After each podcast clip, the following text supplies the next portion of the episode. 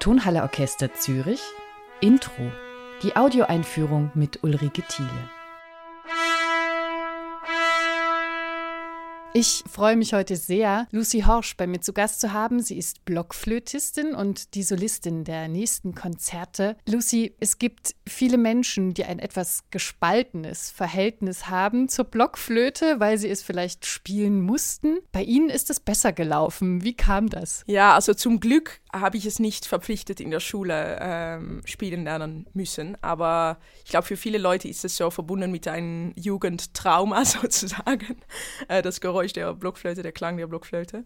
Aber für mich war das wirklich meine eigene Wahl, um das Instrument zu lernen. Also meine Eltern sind äh, Cellisten beiden und mein Bruder spielte schon Violine, älterer Bruder. Und deshalb war es für mich einfach, also ich lerne auch ein Instrument und ich, ich habe das immer so ähm, sehr seriös äh, gesehen. Was war denn Ihre erste Berührung zum Instrument Blockflöte? Wie haben Sie sich das ausgesucht? ich glaube, dass es gab äh, zwei Mädchen in meiner Schule, die das spielten, auf einem Schulvorspiel. Äh, und dann habe ich meinen Eltern gesagt, ah, ich möchte ganz gerne das Instrument erlernen. Ich weiß nicht warum, genau warum. Es hätte auch vielleicht etwas anderes sein können, aber vom Anfang an war ich wirklich begeistert von dem Instrument.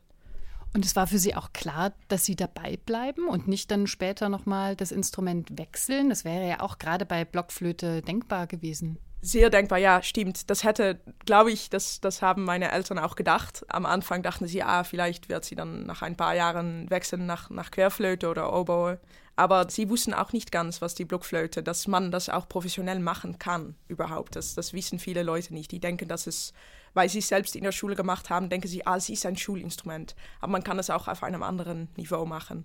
Und es ist ein sehr vielseitiges Instrument. Also ich bin nie, äh, wie sagt man das, nie äh, müde davon geworden. Ich habe es immer noch äh, ja, mit viel Freude gemacht. Was macht für Sie den Reiz der Blockflöte aus? Ich glaube, für mich ist es die ähm, verletzlich, das Verletzliche von der Blockflöte, dass es so ein direktes Instrument ist. Es ist wirklich, deshalb sehen viele Leute es als ein äh, einfaches Instrument, weil der Klangproduktion so direkt ist aber sie, ja, es ist, äh, also es ist einfach, um einen Klang aus einer Blockflöte zu kriegen. Wahrscheinlich ist das auch der Grund, warum es als äh, Schulinstrument benutzt wurde. Aber es ist nicht einfach, um dann auch schön darauf zu spielen, weil es ist so direkt, dass man auch alles hört in dem Klang. Gab es Musikerinnen oder Musiker, die Sie sehr inspiriert haben auf diesem Weg? Ja, also natürlich meine Lehrer. Ich glaube, weil ich so eine tolle ersten Blockflötenlehrer gehabt habe, dat, er ist wirklich die, die, der Grund, warum ich weitergemacht habe. Äh, aber natürlich gibt es ganz viele Musiker, die mich ins inspiriert haben. Zum Glück konnte ich viele Konzerte anhören, schon von sehr äh, jung. Ja, also auch Geigerspieler und äh, Janine Jans ist immer noch eine Inspiration für mich und äh, auch Jazzmusiker. Also mich hat immer fasziniert Franz Brüchen, weil er äh, war schon, ich glaube, als ich so 14 Jahre alt war, ist er verstorben. Aber meine beiden Blockflötenlehrer haben immer sehr viel über ihn gesprochen, auch weil ich studiert habe bei Walter von Haue und er hat bei ihm studiert. Also ist sozusagen mein äh, Großvater, Blockflöte-Großvater ich habe ihn immer sehr ähm, als ein Vorbild gesehen, dass er die Blockflöte wirklich als äh, professionelles Instrument und ich, ich sah ihm immer auch mehr noch mehr als Musiker wie Blockflötistin. Ich glaube, er war einfach ein sehr interessanter Künstler mit einer Botschaft und nicht nur, ja, er hat angefangen mit Blockflöte und danach hat er auch dirigiert und sein Ensemble äh, gegründet. Und, ja. Das ist eine interessante Verbindung auch zu unserem Orchester, weil Franz Brüggen ist einer der Dirigenten, die als Gastdirigenten großen Einfluss hatten, quasi diese historisch informierte Aufführungspraxis zu uns zu bringen, zum Tonhalle Orchester Zürich. Also auch da ist quasi von unserer Seite eine historische Verbindung da zu Franz Brüggen und wir freuen uns sehr, dass Sie in den nächsten Konzerten das Cembalo-Konzert von Bach in der Fassung von Franz Brüggen spielen. Was hat es damit auf sich, mit dieser speziellen Fassung für Blockflöte? Ja, also ich glaube, ja, Franz Brügger hat das Idee gehabt, um, äh, um eine Fassung für Blockflöte zu machen von dieser äh, Cembalo-Concerto.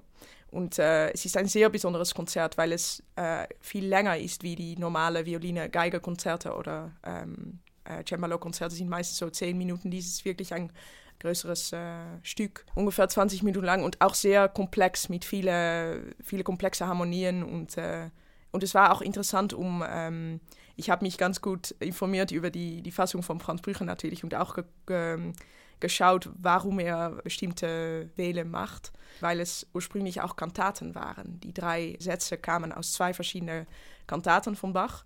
Und dann so ungefähr zehn Jahre später hat er selber da eine neue Version sozusagen gemacht von die drei Sätze äh, und die äh, zusammengebracht in einem Cembalo Concerto.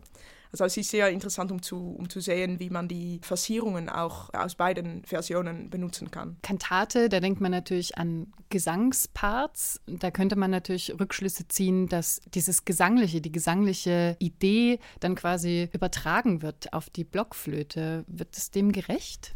Ja, das stimmt. Und ich glaube, bei die Kantate ist die Blockflöte-Stimme sozusagen ist die rechte Hand vom äh, Orgel. Und deshalb wirkt es auch sehr gut auf einer Blockflöte, weil natürlich ist eine Blockflöte eigentlich eine Orgelpfeife. Äh, das hat mein Lehrer immer gesagt, eine Orgelpfeife mit äh, Löcher da rein. Ja, ich glaube, und das Vokale, das hat mich schon immer inspiriert in, in die Musik von Bach natürlich, ja. Sie spielen jetzt ein Konzert von Bach. Was sind die Werke, die Komponisten, die Komponistinnen oder allgemein gesprochen die Musik, die Ihnen am nächsten ist, Ihnen persönlich? Also das ist immer die, die schwierigste Frage natürlich, weil es ist, glaube ich, mein Beruf, um immer mit das Stück, womit ich beschäftigt bin, mich wirklich einzuleben. Und äh, äh, ja, deshalb bin ich immer sehr verbunden mit, was ich am Moment mache. Aber Johann Sebastian Bach tatsächlich kommt immer wieder zurück wie eine große Inspiration. Aber auch die Musik von Telemann ist mir sehr, äh, also ich denke an Barockkomponisten, dann ist Telemann vielleicht ein, ich glaube, er hatte sehr, sehr viel Humor und äh, ja, sehr vielseitige Blockflötestücke, auch vielleicht, weil er so gut für Blockflöte geschrieben hat, weil er war selbst auch Blockflötisten und er wusste wirklich, wie er die Technik äh, benutzen konnte. Die Werke von Bach sind immer äh, sozusagen, äh, äh wie sagt man das, sind schwierig zu spielen, weil er eigentlich das, das komplexe System macht, ohne wirklich nachzudenken über die Instrumente oder ah, man braucht auch noch at äh, zu atmen. Sie sagen Bach, Telemann. Was ist denn noch das Repertoire für Blockflöte als Soloinstrument? Also wenn ich denke an Barockkonzerte, dann gibt es viele von Vivaldi natürlich, Antonio Vivaldi, und auch von neapolitanischen Komponisten, also Leonardo Leo, Mancini, äh, Sarri, äh, alle diese Opernkomponisten haben auch für Blockflöte Konzerte geschrieben. Und wenn man dann zurück in der Zeit geht, gibt es natürlich auch viele Renaissance-Musik. Und dann gibt es so ein Loch in der Geschichte von der Blockflöte, aber dann geht es wieder weiter mit zeitgenössischer Musik. Also die, die Kombination von alte und zeitgenössischer Musik, das finde ich auch sehr schön. Sie haben auch Jazz angesprochen. Ist das was, was Sie auch nicht nur vom Hören reizt, sondern auch vom Spielen? Also ich dachte immer, dass es nur von, vom Hören aus eine Inspiration sein konnte, weil ich habe mich nicht gedacht, dass das möglich war auf eine Blockflöte. Aber ich habe dann äh, die Chance gekriegt, mit einer Band zusammenzuarbeiten. Und dann habe ich versucht, ein Jazz-Solo tatsächlich auf der Blockflöte zu spielen. Ursprünglich eine Improvisation von Charlie Parker. Aber das war wirklich toll. Man lernt sehr viel davon, wenn man sich in andere Stile wirklich das seriös nimmt. Und ja, man soll es nicht so machen, ohne nachzudenken. Aber wenn man wirklich ja, sich einlässt, und dann ist es immer sehr interessant, um andere Stile zu spielen. Wie arbeiten Sie heute noch weiter, um auch Ihre Technik voranzubringen? Also es gibt immer wieder neue Challenges, Herausforderungen. Ich glaube, mit Recital-Programmen und auch mit Musikern zusammenarbeiten, neue, da lernt man immer sehr viel. Und ich habe gerade eine ähm, CD aufgenommen mit zum Beispiel Zimbalum und auch eine afrikanische Harfe, habe ich Improvisation gemacht. Und man merkt dann immer, dass man wieder ganz viele neue Sachen lernt, wenn man mit anderen Instrumenten zusammenarbeitet. Jetzt sind Sie in den nächsten Konzerten Solistin mit einem Sinfonieorchester. Normalerweise kennt man die Blockflöte vielleicht eher aus dem Umfeld von Spezialensembles. Welche Erwartungen haben Sie an die Konzerte mit dem Tonhalle Orchester Zürich? Also ich freue mich riesig natürlich mit diesem fantastischen Orchester zu spielen. Ich glaube, ich sehe immer,